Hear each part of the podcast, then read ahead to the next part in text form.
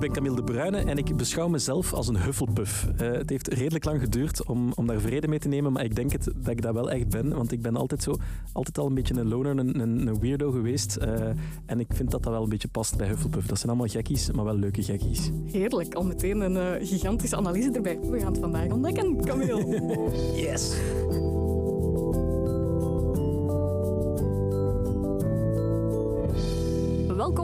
Een nieuwe aflevering van The Sorting Hat Revisited, de podcast waarin ik mijn liefde voor Harry Potter gebruik om interessante mensen in mijn studio te sleuren en hen eigenlijk te onderwerpen aan een kruisverhoor. Ik gebruik daarvoor geen quick quotes, will of uh, veritaserum, maar een oldschool micro en een, laat ons zeggen, semi-wetenschappelijk gefundeerde sorteerhoed. De komende weken duiken we samen in het universum van Harry Potter en in het hoofd van mijn gasten. En naar vandaag, ik heb er enorm naar uitgekeken om te woelen in het Potterhead van mijn volgende gast. Want hij is een zelfverklaarde Potterfan, maar vooral ook auteur, programmamaker en professioneel onnozelaar. Je kan hem kennen als het brein achter het Emmy-winnende programma Sorry voor Alles, als de schrijver van Fake It Till You Make It of Er Was Eens en als de oprichter van de Nationale Vereniging voor Nutteloze Borden. Maar ik wil het vooral graag hebben over het feit dat hij drie dagen heeft liggen stinken op Trafalgar Square in Londen, ergens zo rond 2011. Camille de Bruyne zit vandaag voor de maker.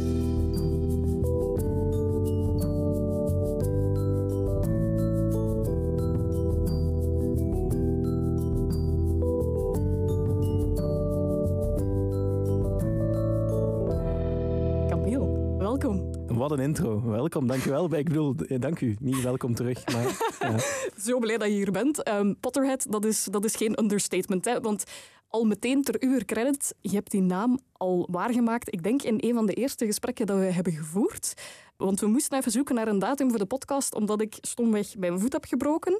En het eerste wat jij toen zei, was iets in de trant van ah, als nu maar die spel gewerkt had, waarmee dat je dat gewoon direct kon fixen. Ja, we konden er toen wel allebei niet opkomen, Nee, dus dat dat was dan wel slechte punten. Maar Dat is waar. Ik heb het wel onder, opgezocht ondertussen.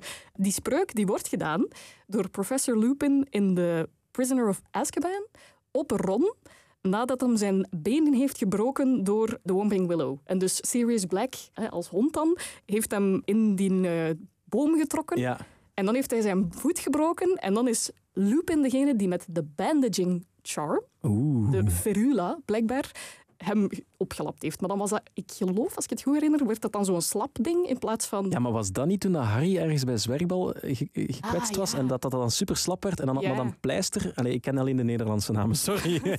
Maar ik sla die ook allemaal doorheen. Zo. Ja, die had dan zo een flesje in de vorm van een skelet, eh, zoiets. Dat kan je ook nu kopen zo als, als merchandise. Eh, en dan moest hij daarvan drinken om die botten te laten herstellen. Ja, maar dan, dat, want dat duurde dan ook een nacht of zoiets. ja, ja, dus dat was nog iets anders. Maar Dat ik was denk nog iets anders. allebei, allebei interessant voor uw gebroken benen, denk ik. Dat is waar. Het ging sowieso eh, interessant zijn. En die ferula, want dat ben ik dan ook gaan opzoeken, blijkbaar verwijst die term, want Rowling is fan van Latijns, hè, Mhm. dat verwijst dan naar een plantenfamilie die wordt gebruikt voor spalken en wandelstokken. Dus in dat opzicht is de etymologie daarvan heel passend. Dus Ja, maar ik, dat vind ik geweldig aan vele namen in Harry Potter. En ook trouwens de vertaling. Ik vind de Nederlandse vertaling, dat is echt fenomeneel Dat is gedaan. waar. Ja, Wiepe Buddingen die heeft dat ongelooflijk straf gedaan. Ik, ik had gehoopt dat je het ging meenemen, want jij hebt dat flesje thuis staan. Hè? Ja, maar ik, ik had het nu niet waar ik nu was. Dus ik ben het vergeten, sorry. Het is ik verschijnsel. zal het in is mijn... oké. eh, ja. Want eh, ja, ik het met mijn eh onnozele skibot moeten doen voorlopig. Maar het toont alleszins wel in één anekdote, denk ik, dat je fan zijn niet zo vrijblijvend is. Hè? Dus waar is die liefde voor eh, Harry Potter begonnen bij jou?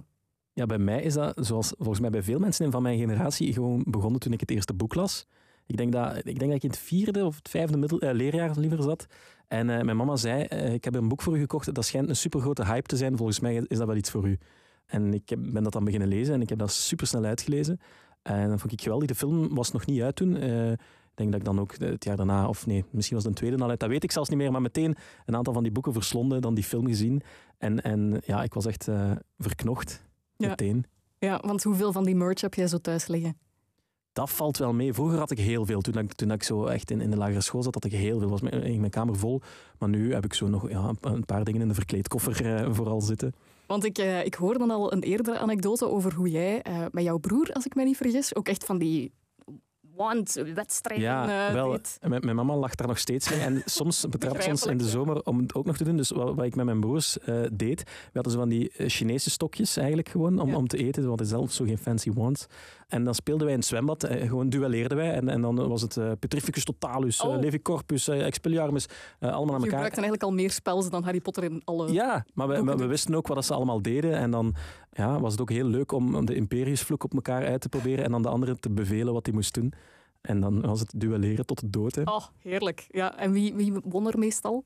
Goh, dat, wij konden daar drie uur lang spelen, dus er was nooit echt ene winnaar of ene Ja. verliezer. En dan eh, gebruik je inderdaad al snel eigenlijk meer spels dan Harry Potter in de zes jaar gebruikt natuurlijk. Van een loser eigenlijk, Harry Potter. Echt, en een Expelliarmus, jongen, leer een keer iets anders. Wat is dat nu?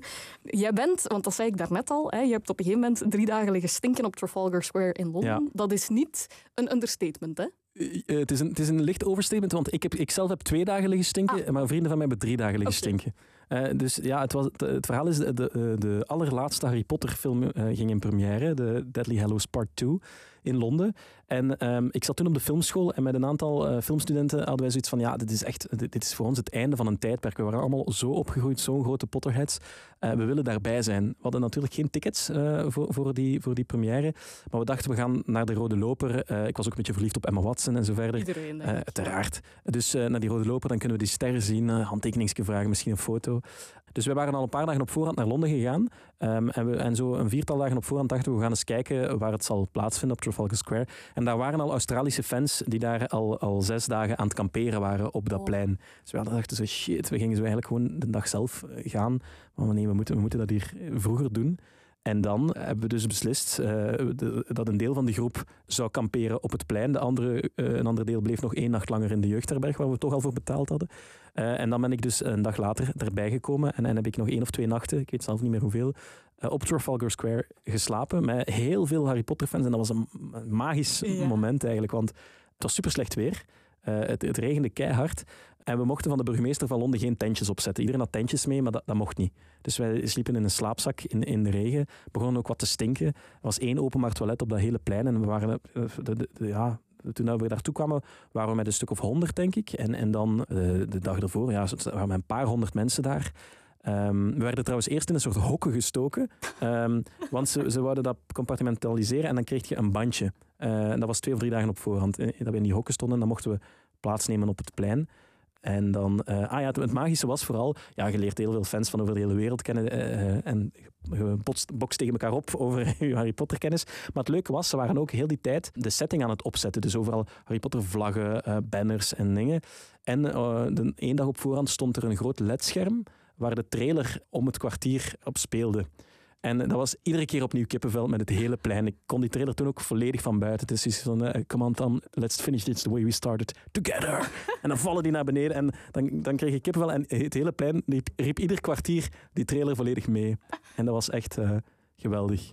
En dan, en dan dus, het moment dat het zover was, dan, dan zie je al die acteurs, uh, ook J.K. Rowling over de rode loper. Wij stonden uiteindelijk maar op de derde of vierde rij en af en toe konden we een keer, als het uw favoriet was, naar voren kruipen om, om iets te doen. En dat was heel leuk om, om, om die mensen eens in het echt te zien. Ja. Want uh, zo Alan Rickman, professor Snape, ik had daar schrik van. Die, die, man liep ook op die rode loper alsof een professor Snape was. Dus dat was geweldig. De, de, de, de, de Weasley twins, uh, ook geweldig. Die waren gewoon echt een personage eigenlijk. Twee onnozelaars, die, die hebben ook als enige een uur lang op de rode loper met alle fans uh, op de foto gegaan. Die hadden ook een waterdicht pak laten maken, zeiden ze, voor, voor, uh, voor de première. Dus dat was geweldig. En anderen gingen gewoon... Emma Watson heeft mij heel kort in de ogen gekeken en dan was ze alweer weg. Uh, en ik heb zo een, een, een, zielige krabbel van een handtekening.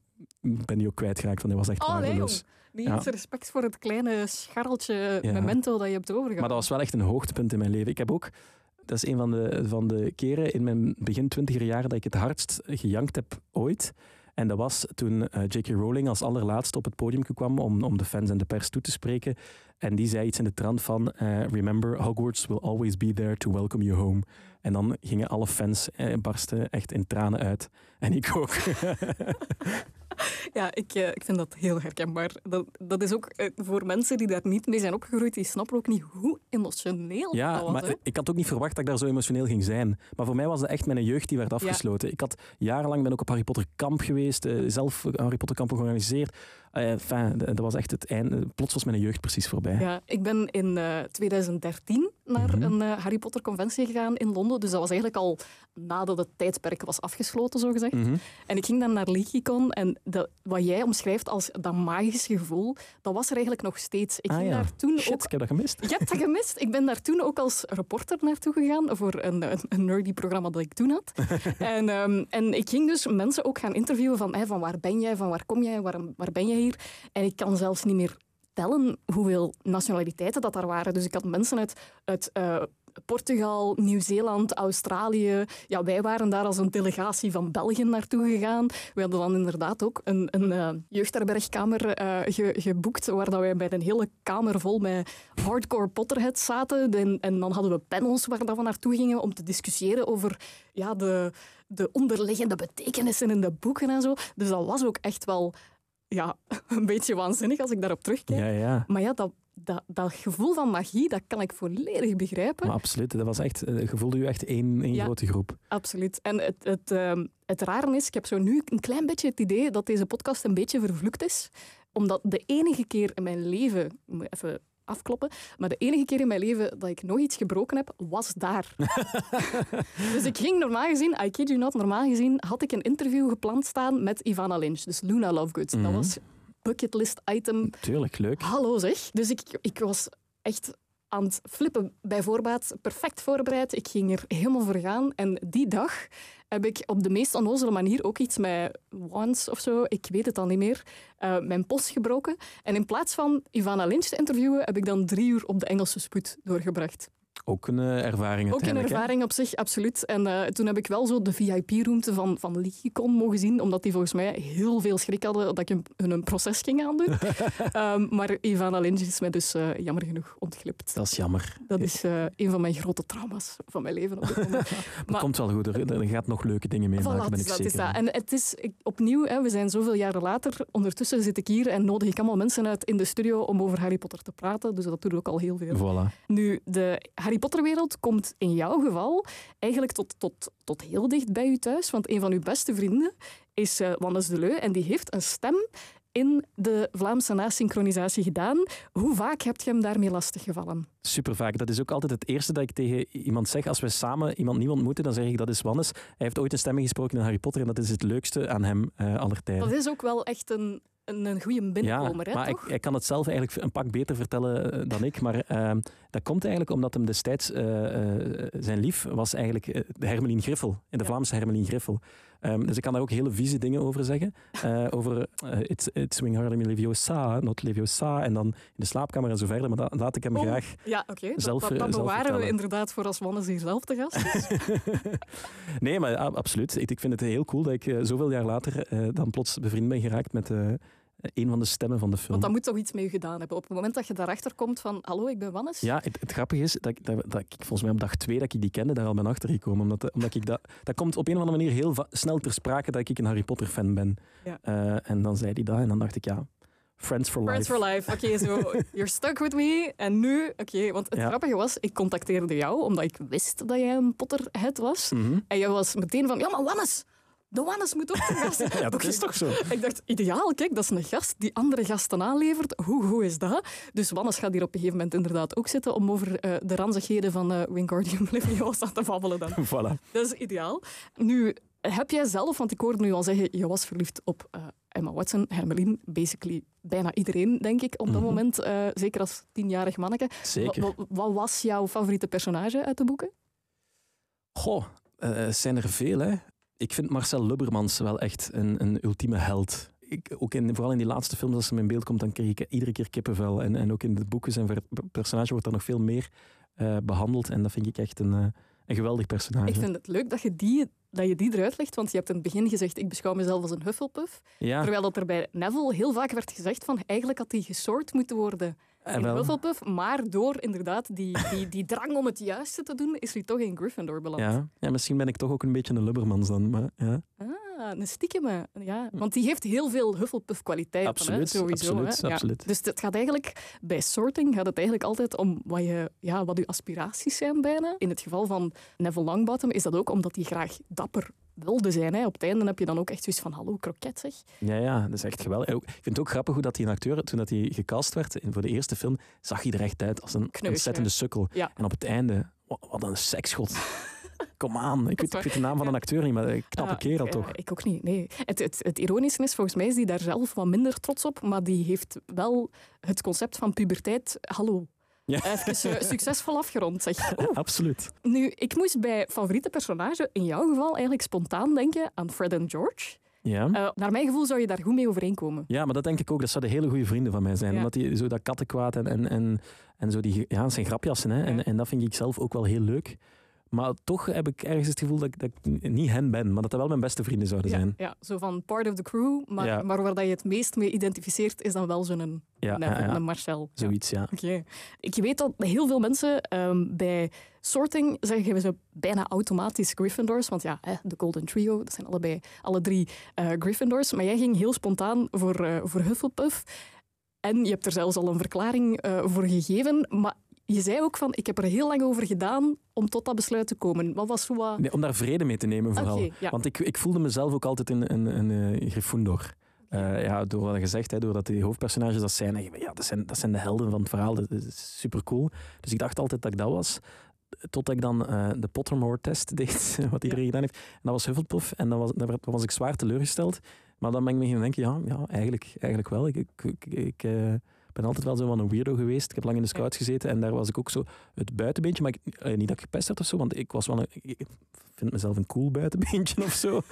en dus daarom vind ik een, een Hufflepuff daar wel bij, bij passen. Ja, want dus je zegt Pottermore, dus hecht je dan wel belang aan die test? Nee, maar ik dacht, ja, ik, als fan moet je een account eens aanmaken op Ja, ja. Pottermore. Dat was in het begin, want ik heb er eigenlijk niet zo heel veel, vaak op gezeten.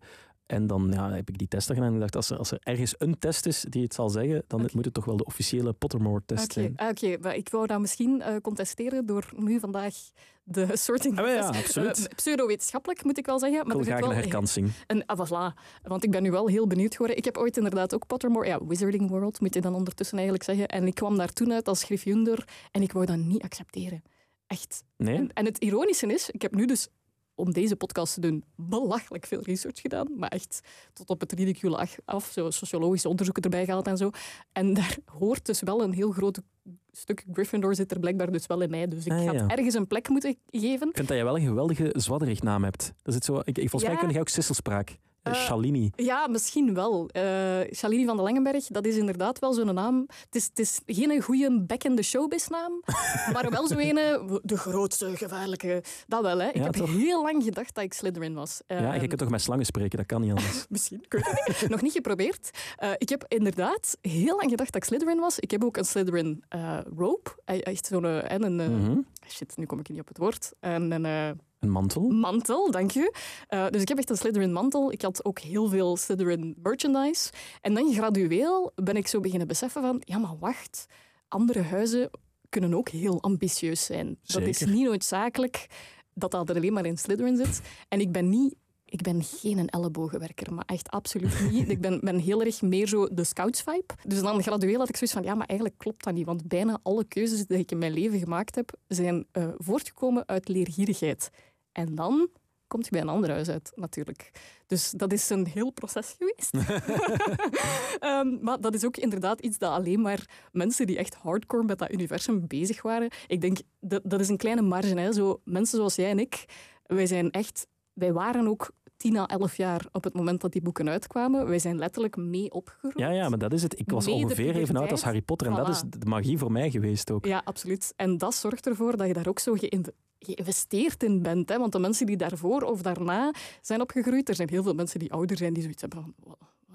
"Wa- wa- Wat is dit? Het is dat, maar ik ben heel blij dat ik tot die generatie behoor. Dat ik echt meegegroeid ben met Harry Potter. Ook met die films. Hè. Die eerste films zijn, zijn kinderfilms. Alleen het boek, hetzelfde trouwens. En dan die laatste films, ja... Rauwer en rauwer en absoluut. donkerder en donkerder. Ja, absoluut. Ja, de real deal gaan we helaas niet kunnen testen, dus je gaat het met mijn sorting hat strategie moeten doen. Dus, eh, dus hopelijk gaan we kijken in hoeverre dat jij misschien meer Gryffindor bent dan, je, dan je denkt. Bring it on. Ik ga een pen pakken. Alright. Jij hebt met Fake It Till You Make It een soort van ehm, how-to guide geschreven voor, uh, voor luieriken. Dus een handleiding naar ongezien succes voor ongehoorde luieriken. Zit er een tamzak in jou? Er zit, er zit zeker af en toe een tamzak in mij. Maar in iedereen, denk ik. Maar, maar ik denk dat de gradatie bij sommige mensen... Ah, maar dat, ah, wel, maar ik ben geen extreme tamzak eigenlijk. Nee, nee, nee. Nee, want, want tamzak associeer ik ook met een soort van nonchalance of aleis met hoe dat je leven nu is.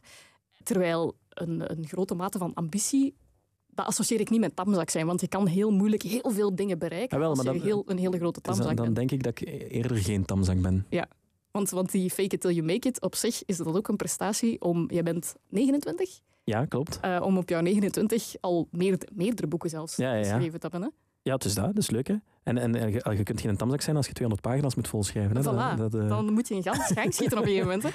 Um, ik, ik, heb ook, ik ken ook... Uh, ik denk dat je de eerste persoon bent die op zijn 29ste een Emmy op de schouw kan zetten. Dus dat pleit ook al voor jouw ambitie, zou ik denken. Ja, dat is leuk, hè? Je doet precies of dat allemaal per ongeluk is gebeurd. Ja, nee, dat is niet per ongeluk gebeurd. Ik heb daar samen met heel wat andere mensen kaart voor gewerkt, dus dat is, uh, dat is superleuk. Ja, want dat schoon cv, is dat dan een, soort van... Uh, geldingsdrang of eerder een oneindige leergierigheid? Of, of van waar maar ja, die een Emmy, dat, dat, dat, is toeval. Hè? Allee, ik bedoel, je hebt hard gewerkt aan het programma en dat is leuk dat dat beloond wordt, maar je hebt vooral daarvoor moeten werken en, en dat probeer ik wel. Ik, ik ben verliefd op goede ideeën. Uh, dat hoeft niet mijn eigen idee te zijn, dat kan ook van iemand anders zijn. Ik kan gewoon echt zoiets hebben van, damn, ik wou dat ik dat altijd uitgevonden. En ik vind dan dat je daar ook voor moet gaan. Dus dat was destijds met Sorry voor Alles, dat, dat idee. Ik wilde dat heel graag maken. Tot een treurige pitch, tot dat één uiteindelijk zei, weten maak het maar. Allee dan. De, het kinderboek dat ik nu geschreven heb, er was misschien eens, was ook zo van, ah, dat is gewoon een leuk idee dat, dat ik heel graag uh, wil maken.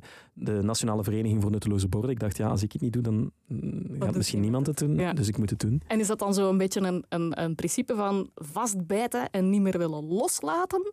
Of, of consistent hard werken en geduld hebben totdat het belicht wordt? Of, of... Nee, dat is gewoon doen. Uh, En soms is dat hard werken. Sorry voor alles, was keihard werken. De Nationale Vereniging voor Nutteloze Borden is niet keihard werken. Dat is gewoon, je doet dat en dan zie je wel wat, dat er, wat er ervan komt. Je noemt dat nu als gewoon doen, maar je moet toch ook heel veel opofferingen maken in een zekere zin om dat voor elkaar te krijgen. Ja, ik heb dat nooit zo ervaren. Ik, ik ben, Dat is gewoon mij altijd allemaal overkomen. En eh, af en toe eens ja zeggen tegen dingen en dan, dan komt dat wel. Ik heb niet het gevoel dat ik daar zwaar veel voor heb moeten opofferen. Heb je dan een, uh, een zekere mate van dat je denkt, kijk, ik wil graag dat mensen zien dat ik goed bezig ben? Of gewoon, jij hebt graag een idee waar dat je graag achter wilt zitten en dan is dat zo, nee, ah, het is, Ja, het is wel leuk. Allee, ik, ga, ik, ik, zou ook liegen als, als ik zeg dat, ik, dat ik niet een beetje een ego heb en dat ik dat wel leuk vind om, om, om die erkenning te krijgen en dat mensen weten dat dat, dat, dat mijn idee is. Maar dat is niet per se de reden dat, dat je dat doet. Ik heb daarnet in de intro jou ook omschreven als een professioneel onnozelaar. Dat is ook hoe dat je jezelf al uh, omschreven hebt. Ik denk dat er mensen zijn die, die dat niet zo zouden appreciëren, zo'n titel. Nee, maar die zouden zichzelf dat ook niet aanmeten, denk ik. Eh, nee, ik vind gewoon, als je onnozele grappen uithaalt, zoals dat ik vaak doe, dan, dan, dan mocht je jezelf een onnozelaar noemen, vind ik. En dat is ook wat ik graag wil zijn. Ik wil niet per se alleen een televisiemaker zijn of alleen een schrijver zijn. En daarom eh, noem ik mezelf dus soms pro, uh, professionele nozelaar, omdat dat gewoon een term is waar dat een beetje alles onder valt wat ik doe. Ja. Uh, ik amuseer mij gewoon met leuke ideeën en onnozele dingen te doen. Ja, dat hoeft niet in de weg te staan dat je een professionele onnozelaar kunt zijn, geloofwaardigheid, vind ah, ik. Oké. Is dat dan omdat je van jezelf dat je vertrouwen hebt in je eigen kunnen en dat je denkt van ik weet wat ik waard ben, dus het maakt niet uit wat de rest van de wereld denkt? Ja, al wil ik wel dat de rest van de wereld mij leuk vindt. ja, oké, oké. Ik hoorde jou zeggen, ik heb wel een, uh, een ego. Uiteraard, iedereen heeft wel een ego. Natuurlijk binnen wat jij doet.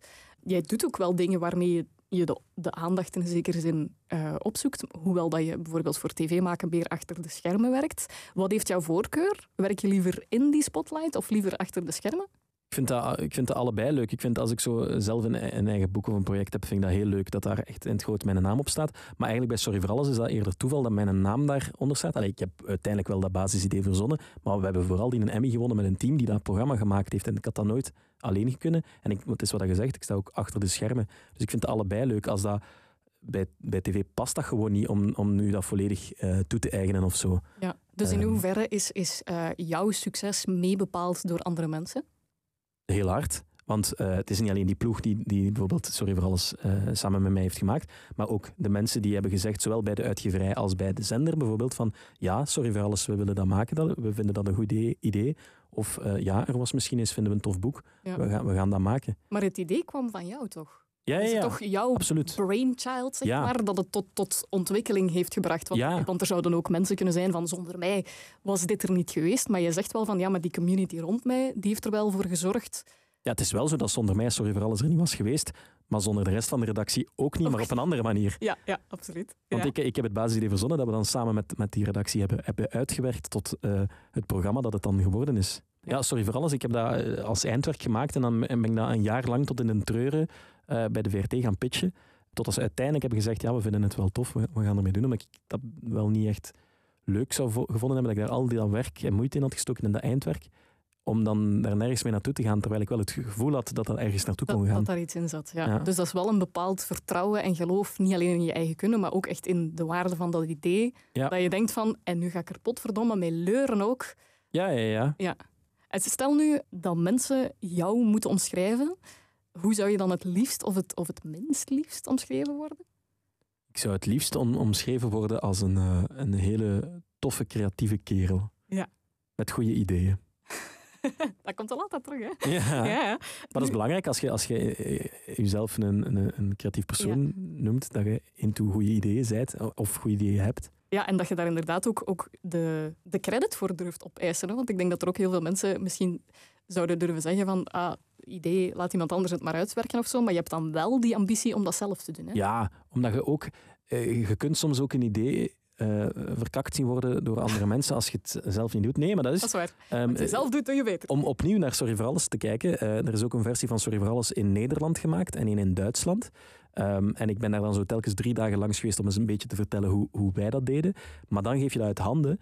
En die hebben dat verkakt. Is dat, uh, oh, is dat is, afzien? Omdat dan ja, dat is gewoon zien, jammer. Je ziet in Nederland echt een hele slappe versie van, van het programma oh. uit België. En in Duitsland zo mogelijk nog slapper. Oeh, dus, ah, nee, maar dat is toch... Ja, dat, is, dat, dat dat, doet dan pijn, is jammer. Toch? Dat doet ja. zeker pijn. Ja. Want in het algemeen, ja, de, de, hè, onze versie, uh, sorry voor alles, was, was een, een echte mindfuck.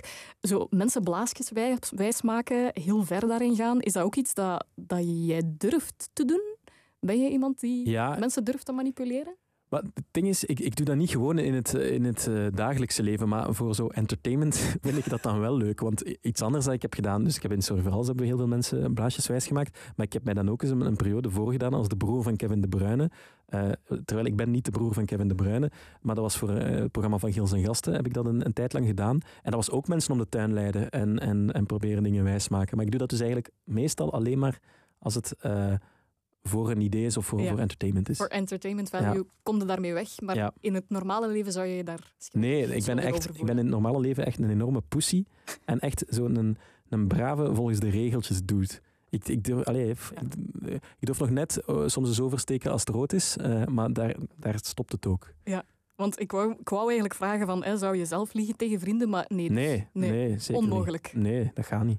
Dus ook niet voor, voor hè, de, de, hoe noemen ze dat, een little white lie, om even de gevoelens te sparen, of ligt dat anders? Nee, want allee, mensen die mij kennen gaan dat ook wel getuigen, dat ik soms ook te eerlijk ben. Als iemand, als iemand Ja. mij iets toont en dat ik eigenlijk echt super slecht vind, maar je beter zou zeggen van, ah ja, dat vond ik er wel leuk aan, dan je, je ziet dat aan mijn gezicht dat ik het echt kak vond.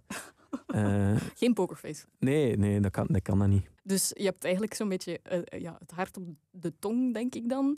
Als jij beslissingen maakt, Ja, maar ook eh, wel niet, ik heb zo geen strategische filter. Zo'n een, een Ja. menselijke filter. Dus dat, dat merk ik ook wel zo. Dat, stapt er dan soms ook per ongeluk op mensen hun tenen, Ja, omdat zeker. on, ongefilterd erdoor komt? ja, dat denk ik wel. En want als je dan keuzes moet maken, eh, bijvoorbeeld kiezen tussen een mens, eh, een vrienden beledigen of niet, is dat dan vanuit een soort van, ehm, ja, wat is dat, gut feeling, dat je dan gewoon alles eruit flapt wat dat je denkt. Er is niet zo ergens zo een stemmetje dat nog zegt van, we moeten hier misschien nog even over nadenken. Ja, dat stemmetje zal er soms wel eens zijn, maar ik weet dat bij mij, meer dan bij de meeste mensen die ik ken, dat er dan toch wel gewoon uitflapt op een manier. Ja. Dat komt eruit en dan achteraf, oei, Ja. dat was misschien niet Mhm. zo tactisch geformuleerd. Ja, exact. Maar liever wel de waarheid zeggen dan om mensen hun ego's heen dansen. Ja, eigenlijk wel. Maar soms is het ook onbedoeld verkeerd hoor. Ik weet dat mijn, mijn lief pest mij nog altijd. Die was dus heel veel eh, zakken aan het, aan het meesleuren. En ik zei, met al dat gewicht dat je altijd meesleurt, eh, omdat ze heel vaak zo van die zakken had, maar zij interpreteerde dat, eh, noemde je mij nu dik. Ehm, dus soms is het ook onbedoeld Ja. gemeen natuurlijk. On, onbedoeld lompigheid. Ja. Ja. Je, zei ook, wat, ik, wat ik heel erg Hufflepuff vind, denk ik, dat je een poesie bent, dat je graag eh, de regels volgt. Dus je, bent niet, je beschouwt jezelf niet echt als een, eh, een grote held. Nee, nee, ik ben eigenlijk echt ja, niet echt een held. Nee. Nee, maar ik zeg het, eh, zo, die boer van Kevin De Bruyne, dat zijn dingen die ik in het echt leven nooit zou durven zelfs. Ik, we, hebben zo, we zijn zo'n dan een exclusief feestje met alle spelers van Manchester City. Heb ik mezelf binnengebluft, omdat ik zei dat ik de broer was van Kevin De Bruyne. Maar als dat niet was, omdat daar een camera op stond, dan had ik dat niet gedurfd. Ja, je hebt een excuus daarvoor nodig. Ja, ja. Maar je doet het dan wel, hè? ja, dan wel. Maar ik zeg, dan kan ik zo'n klik maken van, eh, fuck it, Is het dan zo de, de Camille 2.0, als er dan een camera op je staat, dat je plots dingen durft? Ik durf dan wel meer, maar een Camille 2.0 vind, vind ik dat nu ook niet. Nee, dat is niet dat dat, dat stiekem jouw, jouw ambitie is of zo, om, om straffer te zijn dan, dan dat je denkt, ik ben soms een beetje te braaf. Nee, je zit er eigenlijk niet mee in. nee. Want ben je dan iemand die... ehm, ja, je zegt je houdt jezelf graag aan de regels, je bent eigenlijk relatief braaf. Ben je iemand die ook eh, nood heeft aan, aan, aan stabiliteit, aan structuur, of ben jij heel flexibel ingesteld? Ja, ik heb eigenlijk wel echt eh, nood aan, aan structuur en stabiliteit. En ik, kan, ik kan vaak niet zo goed om met eh, plannen die heel plots veranderen. Of, of ik, ik wil graag zo een beetje weten hoe, hoe mijn week er gaat uitzien, terwijl mijn lief echt super chaotisch is. En dat is iemand die, ik snap dat niet. Die, die, dus als hij een afspraak heeft op een bepaalde dag en met iets of iemand, zet hij dat in de agenda, maar niet op het uur dat die afspraak eigenlijk is. Die zet gewoon ergens random in haar agenda, schrijft hij dan. Oei. Dus ik denk, ah, je hebt om negen uur afgesproken met die persoon. Ah, nee, nee, nee, niet om negen uur, nee, om drie uur of zo. En nee, maar dat het staat om negen uur in de agenda. En Daar, daar, daar word ik zot van. Ja, maar hoe... hoe de, die, vergeet dan ook afspraken en zo. Hè. Dus, ja. Oh, dat kan ik niet aan in mijn hoofd. Dus ja... Maar ik denk ook dat dat een beetje komt. Mijn broer heeft autisme. En, en wij moesten vroeger daardoor ook wel redelijk gestructureerd proberen leven. Die, die wilden ook echt de volledige weekplanning eh, weten en zo verder. Ah, dus En een misschien beetje is dat- gewenning of zo. Misschien is dat, ja, misschien is dat omdat ik dat gewoon jarenlang zo, zo gewoon was. Ja, maar je wilt dat zelf nu, want uiteindelijk niets weerhoudt jou om nu even chaotisch te zijn als jouw lief. Dat is waar. Maar ik, ik denk dat ik gewoon zo gegroeid ben. Eh, ja. Dus jij bent iemand die liefst een situatie ingaat met een bepaald plan voor ogen. ja, liefst wel, ja. Want uiteindelijk, hè, want creativiteit wordt ook vaak geassocieerd met zo'n soort van... ehm, Ja, en wel, eh, eh, met een soort eh, chaotischheid en zo, maar dat heb ik helemaal niet. Nee. Ik ben heel gestructureerd. En ook zo, allee, ik weet niet of dat, ook iets met creativiteit te maken heeft, maar heel veel creatieve mensen rond mij, dat zijn echt soort nachtmensen die alleen maar, allee, niet alleen maar, of vooral s'nachts of s'avonds goed kunnen functioneren. Om 10.30 uur ben ik doodmoe en wil ik gaan slapen. Eh, maar ik kan wel om, om 6.30 uur opstaan om, om te schrijven of, of om andere dingen te doen. Als, als eh, programmamaker en als auteur kruipt er, we hebben het al over gehad, over de moeite die je hebt gestoken in een Sorry voor Alles. Bijvoorbeeld heel veel voorbereiding, bloed, zweet en tranen in een project voordat je daar überhaupt iets, iets van resultaat van hebt, voordat je dat überhaupt aan, aan de wereld kan tonen. Ben je dan iemand die voldoening haalt uit, uit die voorbereiding, in dat plannen, in dat researchen, in de voorpret, bij wijze van spreken? Ja, absoluut. Als je weet dat het goed gaat zijn. Hè? Want ik Ja. heb ook al eh, achter de schermen meegewerkt aan, aan programma's of ideeën waarvan ik dacht, wow, ik weet niet of dat dit zo goed gaat zijn. En dan haalde daar geen voldoening uit. ja. En, maar als, als je weet dat dat later eh, wellicht heel leuk zal zijn, of als je tenminste er zelf heel tevreden over zult zijn, want het publiek kan nog altijd het kak vinden, eh, dan haal ik daar heel veel voldoening En uit. hangt ja. die voldoening dan af van de perceptie van het publiek? Of, of dat je er zelf een goed gevoel aan overhoudt? Allebei, denk ik. Het is vooral belangrijk dat je er zelf een goed gevoel aan eh, over houdt. Maar ik zou het ook heel jammer vinden als het publiek het plots extreem slecht vindt. Stel nu dat Sorry voor Alles niet goed was onthaald. Ging je daar dan nog altijd achter staan? Ging je dan nog altijd denken van maar ik vind dat potverdekken wel een goed idee? Of ging je dan misschien een meer dubbele... Nee, ik zou er nog altijd achter staan dat ik dat een, een heel goed idee vind. Ja. Maar ik zou wel afzien van... Allee, ik zou het wel jammer vinden dat, dat, dat, Dat mensen die het zo- erkenning dan ontbreekt. ja. Als je mag kiezen, eh, want je doet eigenlijk een beetje van beiden. Hè? Eh, als je mag kiezen tussen een lone wolf project, zoals bijvoorbeeld schrijven is een soort van vrij eh, isolerend project, want schrijven Mhm. moet je meestal alleen doen. Mhm. Terwijl iets à la Sorry voor Alles is echt een, een, een groepsgegeven. Wat heeft dan jouw voorkeur? Ik denk toch het groepsgegeven, omdat je dan, eh, ja, mensen zijn, blijven toch sociale beesten en je bent echt samen met een team aan het werken. Je maakt elkaar ook beter. Want, alles, ik heb dat eerst quasi alleen als eindwerk gemaakt, met hulp van een paar medestudenten. Dat was niet zo goed. Mijn eindwerk, allee, mijn eindwerk was oké, dat idee was leuk, maar dat was eigenlijk niet zo'n goed programma. Het is is echt pas- een niveau hoger getild Ja, door, door, andere door met andere mensen, dat gewoon, je maakt elkaar beter. Alright, ik ben eruit, jong. Hola, Ja?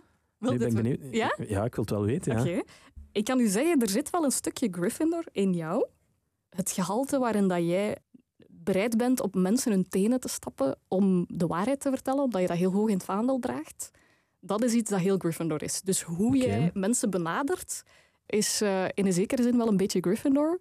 Omdat je niet... Een, een Hufflepuff zou eerder de neiging hebben om het, het zachter te formuleren, bij wijze van spreken, om mensen hun gevoelens niet te kwetsen. Want Hufflepuffs plaatsen meestal echt people first boven ideeën.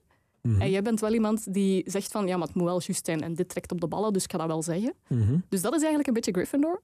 Maar het grootste gedeelte, ik denk dat je jezelf wel heel accuraat gesoord hebt in Hufflepuff, omdat er heel veel elementen Hufflepuff schreeuwen eigenlijk. Het, het feit dat jij, dat jij ja, mensen in jouw omgeving enorm apprecieert, dat jij community graag, een community graag rond jou hebt om iets een niveau hoger te tillen, dat jij graag die, die voorliefde voor hard werk, consistentie, komen opdagen wanneer dat nodig is, of dat dat nu om zes uur s ochtends of eender welk uur is om, dan, om zo'n project af te ronden. De voorliefde om, om, ja, om lief te zijn voor mensen, om regels te volgen, om eh, niet noodzakelijk een held te zijn, maar wel zo waarde te hechten aan uw projecten en daar dan wel 150% voor te gaan, dat is heel erg Hufflepuff.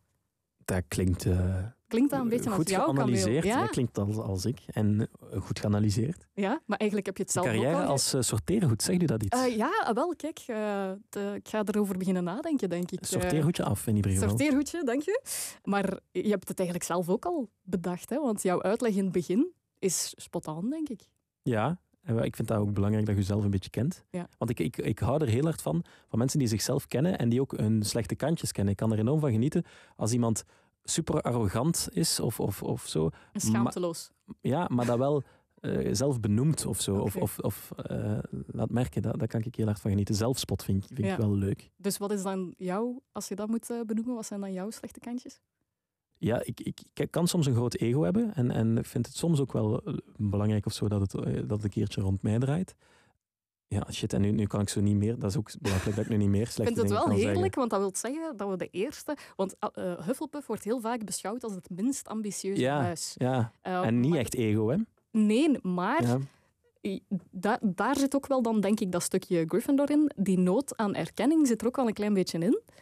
En het bewijst ook dat er echt wel ook ambitieuze Hufflepuffs kunnen bestaan, Voilà. zonder, zonder dat je daarvoor per se de nood voelt om, om mensen te manipuleren of je eigen goesting te krijgen, want je plaatst wel nog altijd de noden van mensen boven die van een bepaald doel dat je wil bereiken. Want als je echt compleet eh, ongeacht de, het lot van andere mensen zou reageren op, om die ambitie te behalen, dan zit je meer in de Slytherin-kot. Ja, ja, ja. En dat ben je echt heel erg niet. Nee, ik heb wel echt nooit het gevoel gehad dat ik, eh, dat ik zwadderig was.